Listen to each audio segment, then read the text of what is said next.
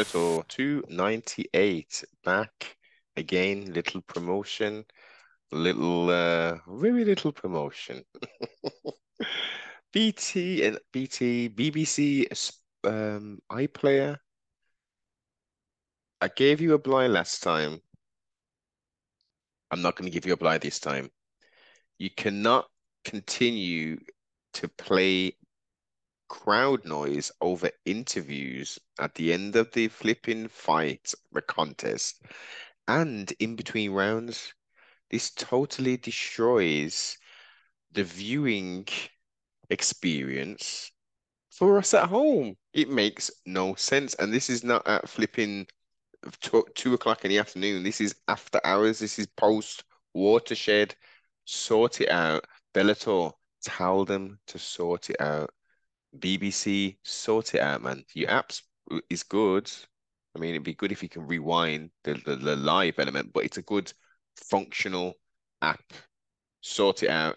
Let's get to Bellator 298 now. Let's get to it. The main events. Logan Storley taking on Brennan Ward. Hmm? Mr. Swang and Bang. Now, forget the backstory and all that kind of stuff. Apparently, Brennan Ward came into this fight with a torn bicep or something, so he wasn't able to fight uh, to his 100%. But this is how the fight game goes.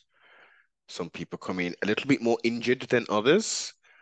And Logan put up a little bit more. I tell you what, I will give I will give Logan a salute. His striking has improved. He did um, use offensive striking um, in dominant top control. And uh, he got the win. He got the win. Herzog said, Look, I know what's going on. You're injured. This isn't potentially going your way. I'm not going to allow you to take any more punishment. So, yeah, I think everyone was disappointed, but it is what it is. It's interesting uh, moving forward, obviously, the only two losses Logan has are against the champion, Mr. Amosov. So, yeah. Anyway, let's move on to the rematch. Valentin Moldavsky, Fedor team or Team Fedor taking on Steve Mowry, the Giants the tall lads. If you look at the records, look, 12 and 3, 10, 1 and 1, pretty similar. Height differential was crazy. Uh, snooze first. Oh, oh yeah, I almost fell asleep again thinking about it. Yeah, uh, you got the victory though. All good. This was a good fight in regards to the outcome, I guess.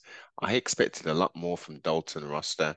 His decision making within that fight, constantly shooting all the time, put him totally out of position and allowed Aaron Jeffries, who is a now very much a, uh, a factor in the middleweight division. Yes. So, uh, yeah, it was a very off night for Dalton. I expected a, a lot more uh, resistance from his parts and performance. But yeah, so you know, sometimes we just have off nights, and this was clearly one of his. Congratulations to Aaron. Let's move on to uh, James Gallagher moving up in weight. It's moving up. Took on James Gonzalez.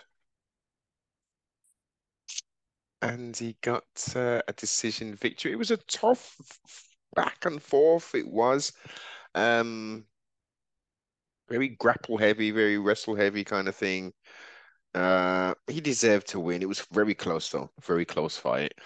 Uh, let's go on now to Mr. Sydney Outlaw, who took on Islam Mamedov. Game. Grapple heavy. I tell you what, uh, I don't even know. It was boring. The whole main card was boring. Sorry, guys. You know, congratulations, you got your win and all that. But it was a poor card.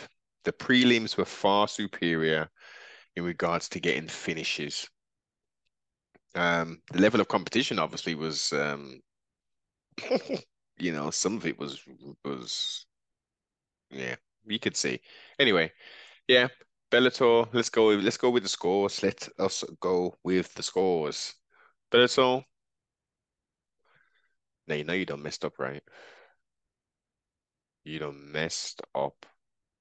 You're making it up a little bit with this, you know, with Fabian and you know Johnny, but you messed up on this one. I'm gonna go for where do I go with this? 3.5. I'm gonna give you a 3.5. It was terrible. I'm sorry. Absolutely terrible. I don't know what the hell was going on, but not impressed. Not impressed at all.